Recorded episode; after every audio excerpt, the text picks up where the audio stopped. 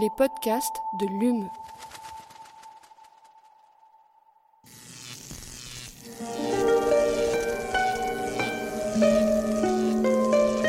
Allume la science. C'est une des nombreuses manières d'essayer de comprendre l'homme. Eh bien, imagine que toute forme de vie sur Terre meurt instantanément et que chaque molécule de ton corps explose à la vitesse de la lumière. Une sorte de, de relativisme absolu. Inversion complète de la charge des protons. La Terre va entendre ces mots. Allume la science. Bonjour et bienvenue à tous et toutes dans Allume la science, l'émission qui vous branche chaque semaine sur l'actualité des laboratoires de l'Université de Montpellier et de ses partenaires. Et aujourd'hui, nous vous racontons l'histoire d'une évasion spectaculaire. Nous sommes à Paris au XIXe siècle. La capitale vibre de son statut d'empire. Les grandes explorations, la colonisation aussi, ouvrent la France sur le monde. Scientifiques, naturalistes et grand public s'extasient devant les espèces animales et végétales ramenées des quatre coins du monde pour remplir musées et jardins botaniques. Au, au Muséum d'histoire naturelle, pardon, un poisson venu d'Amérique du Nord suscite l'engouement en raison de ses drôles de moustaches lui donnant l'allure d'un chat. L'allure seulement, pas vraiment, car comme tout félin qui se respecte, le poisson-chat est un esprit de liberté qui ne se laisse pas si facilement enfermer. Et c'est tout simplement par le réseau des égouts que cette espèce non indigène gagne finalement la scène. Un siècle plus tard, notre évadé se révèle plus invasif qu'il n'en avait l'air. Et c'est dans la catégorie des nuisibles que se retrouve désormais, désormais cet irréductible. Vous l'avez compris, aujourd'hui nous vous parlons d'espèces invasives, et plus particulièrement des poissons d'eau douce. Notre invité est chercheur à l'Institut des sciences de l'évolution de Montpellier. Il a co-signé une revue sur le sujet publiée dans Annual Review of Ecology, Evolution and Systematic. Rodolphe Gozlan, bonjour. Bonjour. Et bienvenue dans Allume la science. Merci. Divergence l'a ferré, puis remonté pour le plus grand plaisir de ses auditeurs lors d'une fameuse partie de pêche à la ligne. Avec moi pour Bien mener joué. cette interview, Aline Perriot. Bonjour. En deuxième partie d'émission, Éric Picou nous fait découvrir le plateau d'analyse sensorielle du laboratoire Sciences pour l'œnologie. Enfin, Sylvie Rapior, chercheuse au Centre d'écologie fonctionnelle et évolutive, sera notre invitée des dernières minutes et elle nous parlera du Salon des champignons et des plantes d'automne qui se tiendra samedi et dimanche à la faculté de pharmacie. Allume la science, vous avez le programme, c'est parti. Chargement de l'engin terminé.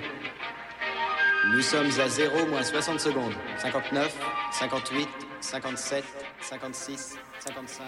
Alors, pour commencer, Rodolphe Gozlan, pouvez-vous nous préciser les critères qui permettent de qualifier une espèce, euh, une espèce donc d'espèce invasive?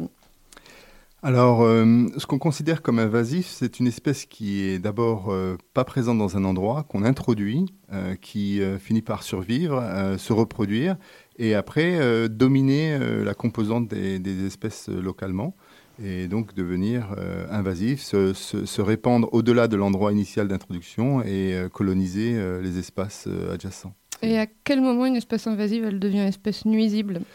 Alors, il y a des espèces donc, qui, se, qui se développent rapidement, mais qui, d'une certaine façon, se mettent en équilibre avec les systèmes, et d'autres qui ont un impact euh, important sur le système. Donc, souvent, elles, elles- elles transforment le système, et en transformant le système, elles créent une nuisance, puisqu'elles elles modifient euh, l'habitat et les structurations de, de- l'environnement, de façon à ce que les autres espèces euh, déclinent. Donc, à partir du moment où on voit un déclin, ou on voit un impact, même souvent, on, on considère aussi sur un, impact sur les, les- services du- de l'écosystème, c'est-à-dire euh, ça peut être sur le- la qualité de l'eau, ça peut être sur euh, le, le courant, ça peut être sur, euh, sur d'autres aspects de, de- de l'habitat en soi. À ce moment-là, on les déclare nuisibles.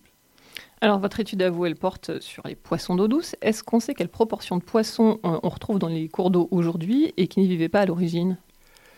Alors ça, c'est très variable d'un cours d'eau à l'autre et hum, d'un pays à l'autre, d'une partie du monde à l'autre. Mais en, en gros- grosso modo, on se dit que euh, 10% des, des espèces qui sont introduites euh, s'établissent et que 10% de ces espèces qui sont introduites euh, deviennent euh, nuisibles. Donc on a à peu près entre 5 et 10% de- de- d'espèces introduites dans, dans- dans l'ensemble des, des- des cours, des cours d'eau dans, dans lesquels elles sont introduites. quoi. Et il y, a- il y a une base de données qui existe qui recense ces espèces invasives, la Global Invasive Species Database. Euh, au niveau mondial, euh, combien il y a d'espèces de poissons d'eau douce qui sont recensées dans cette base? Alors, euh, la, grande majorité sur laquelle on travaille, sur laquelle il y a, suffisamment de données, c'est à peu près 27 espèces. Donc 27 espèces au niveau mondial, euh, mais euh, il y a probablement localement d'autres espèces qui, n'ont pas été euh, à, compter euh, ou, recensées, mais, Mais voilà, on, considère globalement 27 espèces. Alors, votre étude est ce qu'on appelle une review, une revue. Est-ce que vous pouvez nous expliquer en, quoi ce travail consiste et pourquoi c'est important de, faire ce type de travail? Oui, ben, une review, c'est une synthèse de, de, la littérature à un point, à un moment T. Donc, c'est important euh, de, de, faire justement ces synthèses-là de façon à savoir où en est le niveau de notre connaissance sur un sujet particulier. Donc euh, là, les, espèces invasives euh, de poissons, ça faisait dix ans, c'était moi qui avais fait la dernière revue, et là, on a décidé de la, remettre à jour, c'est-à-dire de, voir quelles étaient les dernières données, quelles étaient les dernières informations pour, pour qu'on puisse travailler sur une base commune de, de connaissances. Donc dans cette étude, justement, vous précisez que les écosystèmes d'eau douce sont parmi les plus touchés par les invasions biologiques. Est-ce que vous pouvez nous expliquer pourquoi? Oui, alors c'est intéressant parce qu'en fait, euh, ce qu'on a du mal à, envisager, c'est que les, systèmes d'eau douce sont des, c'est, comme des, îles biogéographiques, c'est-à-dire que ce sont des îles au milieu des terres et, euh, et elles sont euh, en contact avec les routes, avec les activités humaines de façon euh, très, euh, très fréquentes. Et donc, euh, elles sont généralement le lieu d'activité humaine, la pêche, l'aquaculture, même, même les loisirs de, de, de, de toutes sortes. Et donc, c'est un, un, véhicule, une entrée, une porte d'entrée à l'introduction des espèces invasives. Et elles ont commencé quand? C'est pas récent ce phénomène d'introduction? Non, comme vous, vous, le disiez en entrée, ça, ça, a commencé à la fin du 19e avec les, les sociétés d'acclimatation où euh, au début, c'était à la mode d'importer, d'introduire des espèces euh, qu'on considérait jolies ou exotiques, ou euh, comme vous disiez, avec des, moustaches. et donc voilà, toute cette diversité-là plaisait dans les salons et on les, introduisait. Et évidemment, elles s'échappaient à un moment donné, certaines, et colonisaient les, espaces. On les a encore aujourd'hui avec la perche soleil. C'est un très très beau poisson qui vient d'Amérique du Nord et qu'on retrouve ici dans les rivières locales de, l'héros. Alors votre article, il comporte cinq parties. La première, elle concerne les voies d'introduction de ces espèces invasives, ce dont, vous êtes en train de parler. Euh, alors quel est le principal facteur d'introduction dans nos rivières de ces poissons? Ils n'arrivent pas en volant, sans doute. Non, non, ça serait encore que, hein, ça, serait, pour l'imaginaire, ça serait joli. Non, non, en fait, euh, comme, comme, je vous disais, c'est-à-dire que l'ensemble des, des, espèces sont, euh, viennent dans, les eaux douces par, euh, par des activités humaines. Et l'activité la, la, plus globale et la plus importante en volume, c'est l'aquaculture. Donc l'aquaculture est le, le, le moyen d'entrée de ces espèces dans, nos systèmes depuis, depuis déjà plusieurs décennies, comme un, des facteurs les plus importants d'introduction, puisqu'on veut produire du poisson, on l'a pas forcément sous la main, on voit qu'un autre pays les a développés, ces aquacultures, et que ça fonctionne, donc on veut aussi les introduire, et, voilà, donc euh, c'est un moyen, le moyen le plus important d'introduction. Alors quel, type de poisson euh, non natif on élève en France, justement? Alors, euh, ben, le, la, la, truite arc-en-ciel, c'est une truite américaine qu'on a introduite et qui est probablement euh, le poisson le plus euh, commercialisé en aquaculture euh, chez nous. Mais dans d'autres pays, ça va être la carpe, ça va être des espèces en fait avec un but pour l'alimentation. En Asie, ce seront d'autres espèces comme le, poisson à tête de serpent, comme on, appelle ça, ou, d'autres espèces, mais, mais c'est toujours lié à l'alimentation en fait. Et au-delà de l'aquaculture, il y a également d'autres voies d'introduction. Donc il y, a, la pêche, il y a les ballasts des bateaux dont on a parlé il y a deux semaines euh, dans une émission euh, sur la faune portuaire. Il y a les infrastructures hydrauliques qui créent des ponts artificiels entre les milieux. Mais il y a aussi quelque chose qui s'appelle le contrôle biologique. Est-ce que vous pouvez un peu nous donner un exemple emblématique de poisson qui aurait été introduit pour ça et de ce que c'est que le contrôle biologique? Oui, le contrôle biologique, c'est le même principe, c'est-à-dire qu'on on, décide d'introduire une espèce, là, de façon volontaire, euh, pas pour la nourriture, mais pour contrôler un, autre phénomène, euh, un, autre phénomène environnemental, par exemple l'arrivée de moustiques ou euh, la démoustication.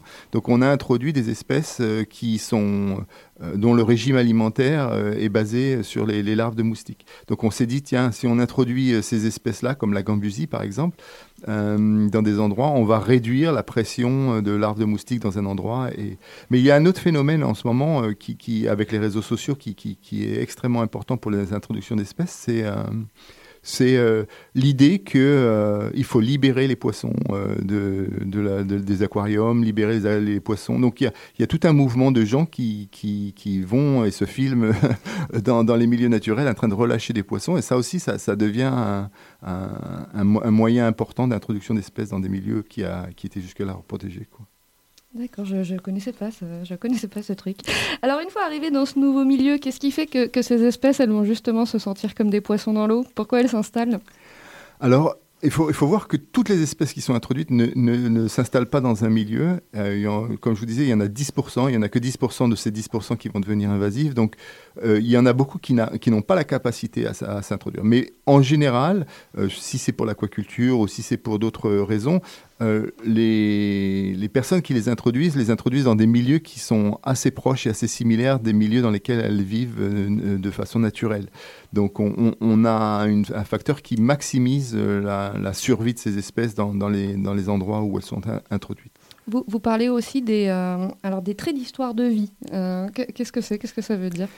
Alors c'est un joli mot, hein, les traits Oui. d'histoire de vie. Je pense que euh, en fait ça correspond à, à la caractéristique d'un- d'un- d'une espèce euh, qui va faire en sorte qu'elle va avoir une, faculté de s'adapter. C'est-à-dire ça peut être sa fécondité, sa croissance, sa longévité, euh, sa capacité euh, à changer son, alimentation. Donc tous- ces aspects-là qui décrivent une espèce, c'est ce qu'on appelle les traits d'histoire de vie, et certains traits d'histoire de vie sont plus propices à, s'adapter dans des milieux nouveaux. Alors, vous avez évoqué tout à l'heure la proximité entre l'écosystème d'origine et l'écosystème d'accueil. Est-ce qu'à l'inverse, on a des exemples d'espèces qui s'acclimatent à un écosystème complètement différent du leur? Ah oui, euh, mais il y en a peu en fait, et ce sont vraiment probablement les espèces les plus, euh, à risque pour nos systèmes. Euh, il y a un bon exemple qui s'appelle le goujon asiatique, qui est un poisson qui va vivre dans le nord de la Chine avec des températures de moins 30 l'hiver et plus 30 l'été, euh, jusqu'au sud de la Chine, dans des milieux totalement tropicaux où on ne descend pas autour de, de 20 toute l'année. Et là, on va les retrouver aussi bien introduits euh, au Maroc qu'en Lituanie, euh, qu'au Pays de Galles. Donc, ce sont des poissons qui sont extrêmement flexibles.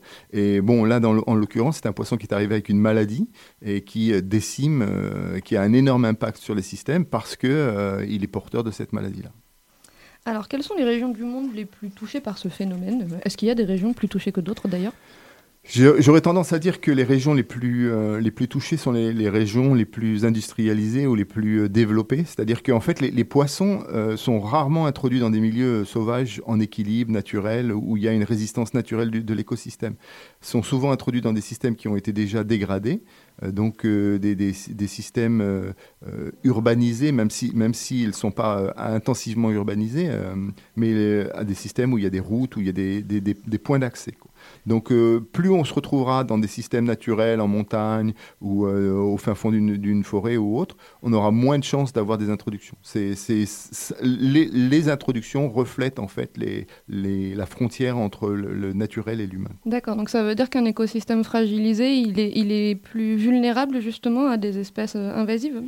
Il va favoriser l'introduction d'espèces invasives. Et en fait, il est, il est fragilisé parce qu'on a une action sur ces systèmes-là, euh, soit de modification euh, du cours d'eau. Par exemple, en Australie, on a une énorme invasion des carpes, mais on a une énorme invasion des carpes qui sont un poisson euh, d'eau tranquille dans des rivières. Et pourquoi? Parce que ces rivières, elles ont été, on a construit des, des sortes de petits barrages, des seuils tout le long de la rivière, qu'on a transformé le- le système en une sorte de succession de lacs. Et donc, effectivement, l'espèce invasive s'y est bien, bien établie. Mais si on n'avait pas modifié au départ le système, ben, on n'aurait pas eu. euh, voilà. Et du coup, pour les espèces qui étaient déjà là, les espèces locales, c'est quoi les conséquences de l'arrivée de ces nouveaux venus? Qu'est-ce qui se passe pour elles une fois qu'elles voient arriver toutes ces espèces invasives? Ça peut être très variable, mais comme je vous disais dans le cas du goujon asiatique, quand on a une espèce avec un, porteur d'une maladie euh, qui, qui est euh, qui n'est pas spécifique à une, à une seule espèce, donc quand elle arrive, elle a une sorte d'arme biologique, elle s'installe, elle détruit les autres espèces sans elle-même subir euh, les, impacts de cette maladie, elle va créer de l'espace en fait, elle va créer dans l'écosystème une niche qu'elle peut exploiter et donc se développer sans, sans nécessairement avoir à combattre les autres espèces. Mais ça peut être d'autres phénomènes de prédation directe ou, ou autre. Vous évoquez aussi dans l'article euh, des phénomènes possibles d'hybridation. Ça veut dire qu'il peut y avoir des espèces comme ça éloignées qui peuvent s'hybrider pour donner des nouvelles espèces? Oui, des espèces. Alors l'hybridation, elle peut être, euh, elle peut être en effet euh, d'espèces éloignées, mais aussi il y a, il y a des phénomènes qu'on a du mal à, à appréhender, mais qui rentrent aussi dans les, le cas des espèces euh, invasives. C'est-à-dire qu'en Norvège, par exemple, on s'est aperçu qu'on on, faisait euh, pousser des saumons euh, euh, atlantiques dans des, fermes, qui s'échappaient aussi, qui remontaient des rivières et qui aussi s'hybridaient avec les, les espèces sauvages natives de saumon. Et en fait, introduisait des gènes, une- un profil génétique euh, affaibli et qui, qui, qui impactait euh, les, les- souches euh, sauvages. Et donc là, on a affaire à une espèce qui est déjà présente, mais qui s'hybride avec une espèce qui est artificiellement produite, donc qui est produite pour des, des qualités génétiques différentes et qui va impacter les populations sauvages. Alors justement, ça, représente un risque important pour la biodiversité, ces espèces invasives? Oui, ben écoutez, euh, euh, c'est très ponctuel en fait. Ça, dépend des systèmes, mais euh, globalement, il y a des. En fait, ce qui, est compliqué, c'est que beaucoup d'espèces invasives le sont pour des bénéfices humains, c'est-à-dire l'aquaculture ou autre. Donc les, gens ne les voient pas forcément comme quelque chose de négatif. Pour autant, il y a eu avec ces introductions des introductions accidentelles, donc non voulues, qui n'apportent aucun intérêt à nos systèmes et qui euh, ont indirectement un effet euh, sur euh, la diversité de- de- de- d'espèces présentes dans un système, leur abondance et même la structuration des systèmes. C'est-à-dire qu'on a des espèces qu'on appelle des ingénieurs de l'environnement euh, qui vont modifier le système, qui vont enlever les plantes, qui vont modifier la, turbidité dans, l'eau et qui vont complètement euh, transformer euh, un écosystème dans un, autre. Et donc les espèces qui étaient là avant ne vont plus être adaptées et, donc il va y avoir un, un impact sur la biodiversité. Et en termes d'impact, vous évoquez aussi dans votre introduction un impact éventuel sur l'économie. De, de quel type de conséquences est-ce qu'on parle? Oui, on a fait une étude euh, dans, dans une revue euh, il, y a, il y a un an, euh, une revue dans, dans Nature. On a publié un- un- une synthèse donc, des coûts économiques des espèces invasives qui s'estimait à 1,3 trillion de, de dollars sur. Et là, on parlait toutes espèces confondues. On toutes espèces les- confondues. Quand on, on parle des, des poissons, on parle de, de 37,8 euh, milliards de dollars sur 40 ans, c'est-à-dire à peu près 10 milliards par an. Euh, donc euh, euh, de 10 milliards sur, par, décennie, 1 milliard par an, ce qui est, quand même des, sommes colossales. Et en fait, ces impacts euh, sont, très variables d'un pays à l'autre. Aux États-Unis, par exemple, là où, les, impacts économiques sont les plus les mieux quantifiés, les plus quantifiés, on s'aperçoit que ça a des impacts sur les, les- les centrales hydroélectriques, sur la pêcherie, sur l'aquaculture locale et ainsi de suite. Alors aujourd'hui, qu'est-ce qu'on peut mettre en place pour limiter la propagation de ces espèces invasives justement? Bon, il y a des, législations qui ont été mises en, place déjà pour contrôler euh, les, les, euh, les chemins d'introduction, pour contrôler euh, ce qu'on avait le droit de cultiver ou pas cultiver, d'introduire ou de pas introduire. Donc il y a quand même une législation. Après, il y a un problème qui est la, mise en place et la régulation de, de- de ces, de ces législations. Mais il faut identifier quelles sont les espèces les plus à risque.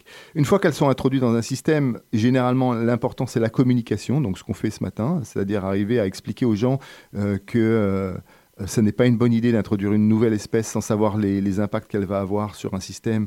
Euh, il, faut, il faut mieux éviter. Et euh, donc la communication est importante. Et le contrôle, c'est-à-dire qu'une fois qu'on a, on a identifié qu'une espèce est dans un endroit, euh, dans certains endroits, euh, en, Angleterre, où j'ai travaillé pendant quelques années, on a utilisé la roténone, qui est un, qui est un, produit chimique qui permet d'éliminer les espèces euh, dans, dans un système. Et donc, euh, les systèmes de vertébrés. une espèce en particulier comme ça euh Alors, il y a des lampricides qui ont été faits pour les lamproies, justement, en Amérique du Nord, mais la, la roténone ne cible pas. Donc, ce qui- ce qu'ils ont fait, c'est qu'ils identifient un lac, un- une- même, même en, en Norvège, on a identifié des, des rivières entières, et on a décidé d'enlever des poissons les plus, les plus charismatiques, les plus importants pour la pêcherie, et après, de tout détruire et de reconstruire l'écosystème. Donc, c'est des coûts importants. Les Anglais l'ont fait. Par exemple, pour le goujon asiatique, ils ont réussi à s'en débarrasser. euh, euh, C'était un programme de 2 millions par an de, livres sterling euh, sur une dizaine d'années. Je crois qu'en 15 ans, ils ont réussi à, à- à l'é- l'éradiquer du pays. Donc, ça, demande une vraie volonté politique derrière, mais ce sont des méthodes dans lesquelles on ne veut pas arriver. C'est une méthode de dernière limite. quoi. Et très rapidement, puisqu'il ne reste pas beaucoup de temps, vous l'avez dit, c'est pas une bonne idée d'introduire une espèce sans savoir quels vont être les impacts de cette in- introduction. Est-ce que tout ce travail que vous avez mené, ça pourrait vous permettre de mieux prédire, euh, d'une part, les futures invasions et éventuellement les impacts qu'elles vont avoir?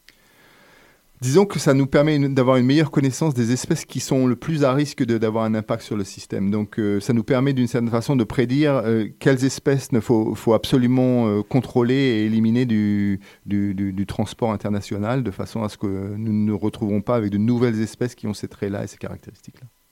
Un grand merci à vous, Rodolphe Gozlan, pour toutes ces explications. Et on l'a bien compris, on relâche pas Bubule dans le lait, c'est pas une bonne idée.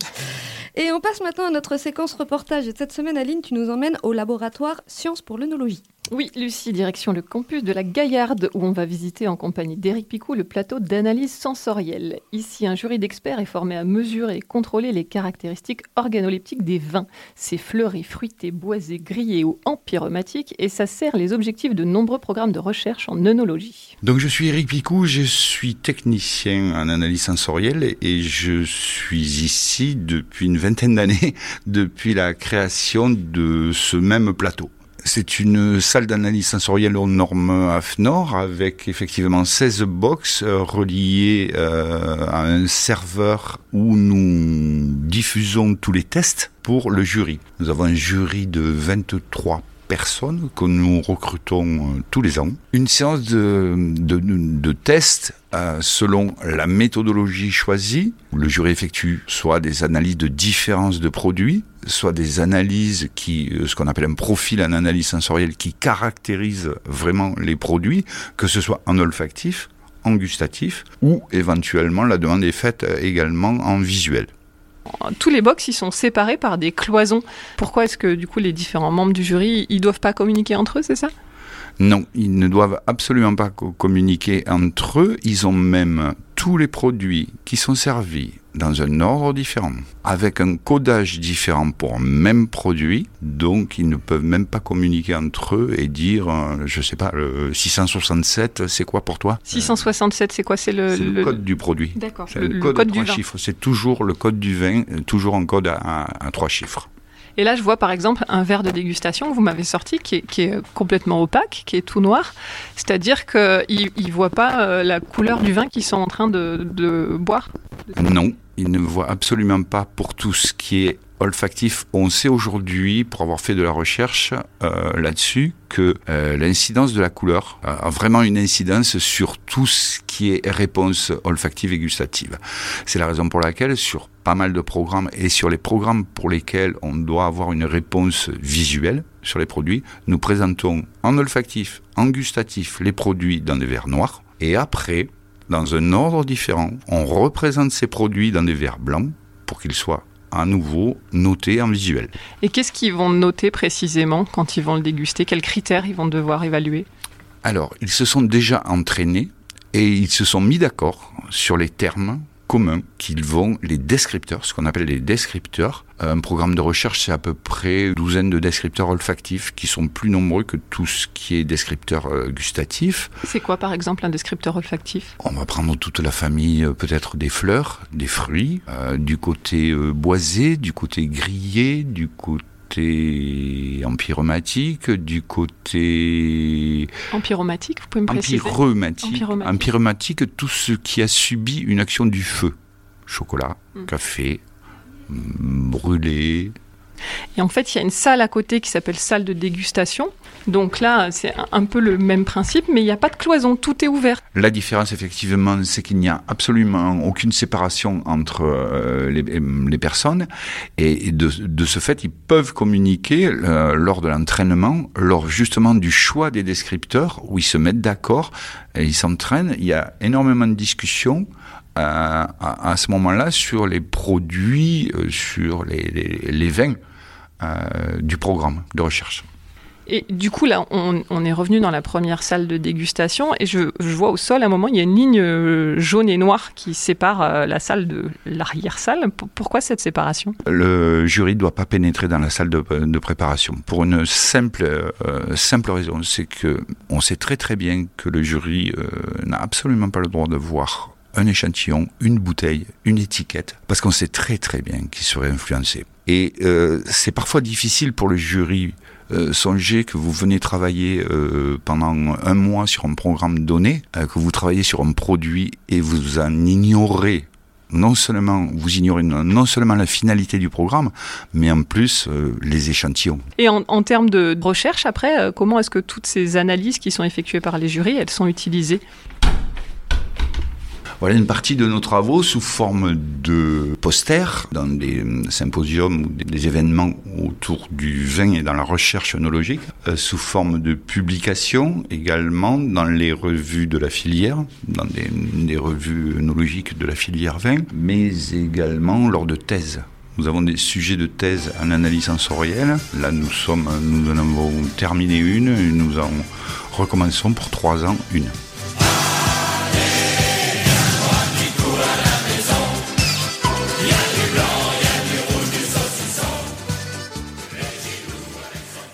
Enchaîne avec notre invité des dernières minutes. Et cette semaine, nous recevons Sylvie Rapior. Elle est professeure des universités à la faculté de pharmacie et enseignante chercheuse rattachée au CEF, le Centre d'écologie fonctionnelle. euh, le Centre d'écologie fonctionnelle et évolutive, c'est ça, de Montpellier. Bonjour Sylvie Rapior. Bonjour. Et bienvenue dans Allume la science. Et donc aujourd'hui, vous venez nous parler du Salon des champignons et des plantes d'automne qui aura lieu donc ce samedi et ce dimanche à la faculté de pharmacie. Alors pour commencer, qu'est-ce qu'on peut y voir? Alors, on peut voir une exposition de champignons frais. C'est la saison. Il y aura probablement une centaine de champignons. Il y aura également une exposition de plantes fraîches et des fruits qui sont associés, puisque c'est la saison des fruits euh, dans la nature autour de chez nous. Et une exposition de géologie sur le travertin. Alors, le travertin, peut-être vous ne le connaissez Non, pas du tout. Voilà. c'est une roche sédimentaire qui est doté d'un patrimoine historique, puisqu'en fait, il a servi à fabriquer le Colisée par les Romains. D'accord, super. Alors, il y a également deux conférences pendant, euh, pendant ce week-end. La première, elle aura lieu le samedi à 16h et elle donnera la parole à Anne-Marie Rantépou, c'est bien ça? Exactement. Alors, est-ce que vous pouvez nous, nous, nous parler de cette conférence? De quoi il sera question? Alors, c'est une conférence d'actualité également sur les globetrotters. En fait, euh, vous n'êtes pas sans ignorer que Thomas Pesquet était dans la station spatiale et qu'il a amené des blobs. Et oui, les Ce- fameuses euh, bébêtes bizarres. Les petites bébêtes bizarres qui ont différentes couleurs, euh, qui sont des champignons, on va dire, des myxomycètes. Et euh, Thomas Pesquet a contribué également au développement de ces organismes vivants dans les classes, en collège, en primaire, de façon à avoir un certain nombre de cultures de cet organisme dans différentes conditions. Et Madame donc euh, Anne-Marie Randépou, qui est pharmacien et qui est membre de la Société des sciences naturelles du Tarn-et-Garonne, viendra faire une conférence. Elle a fait plusieurs ouvrages sur ces myxomycètes. Et donc, le dimanche, deuxième conférence qui, cette fois-ci, sera consacrée au bilan chiffré de l'introduction des plantes exotiques en France. On vient de parler des espèces de poissons invasives, donc là, c'est les plantes. Qui sera le conférencier? Alors, le conférencier est un chargé de projet recherche euh, à l'ANSES, à Montpellier, qui est Guillaume Fried, et qui vous parlera donc du bilan chiffré de ces plantes invasives, sachant qu'il peut y avoir dans nos jardins, mais également au titre de la nature, et souvent, c'est l'humain qui apporte ces plantes invasives. Encore et toujours lui. Alors, ces conférences elles- et, et le salon, en général, elles s'adressent à qui? C'est un public de, de chercheurs ou c'est tout le monde? Non, c'est tous les publics. Alors, il y a quand même un public ciblé qui sont les étudiants de cinquième année de pharmacie, puisqu'ils ont un examen de reconnaissance des champignons le mardi 25. Mais ça s'adresse à tout public, ceux qui connaissent euh, la nature, ceux qui ont à la découvrir. Euh, il y a des jeux euh, pour les enfants, pour reconnaître certaines plantes avec des, petits carrés de plantes et de photos. Il y a des CD-ROM. Et je dois préciser qu'il y a également la visite du musée de la pharmacie où on va découvrir un certain nombre de matériels utilisés par les chercheurs depuis la fin du XXe siècle et même avant, le début du XXe siècle. Alors, j'ai pu voir que ce salon, il était organisé par la Société d'horticulture et d'histoire naturelle de l'Hérault. Alors, qu'est-ce qu'elle fait, cette société? Alors, la Société d'horticulture et d'histoire naturelle de l'Hérault euh, a un partenariat avec la faculté de pharmacie depuis plus d'une quarantaine d'années. C'est une société naturaliste de l'Hérault qui part à la découverte des plantes, euh, des insectes, de la faune sauvage, de l'horticulture, et qui crée des expositions, des conférences, des sorties sur le terrain pour tout public et faire découvrir la nature. Super. Alors donc on rappelle ce samedi et ce dimanche à la faculté de pharmacie. Euh, à partir de quelle heure? 10h à 18h. Super. Sans interruption. Un grand merci à vous Sylvie Rapieur d'être venue euh, nous, nous parler donc de cet événement et à bientôt. À bientôt. Alors, Allume la science, c'est fini pour aujourd'hui déjà. Un grand merci à Adeline Flock pour la réalisation de cette émission. On se retrouve la semaine prochaine et d'ici là, restez branchés.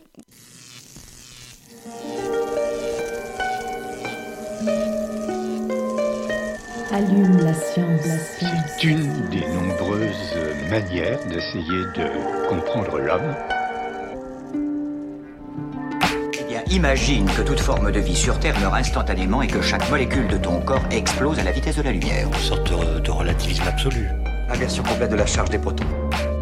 La Terre va entendre ces mots. Allume la science.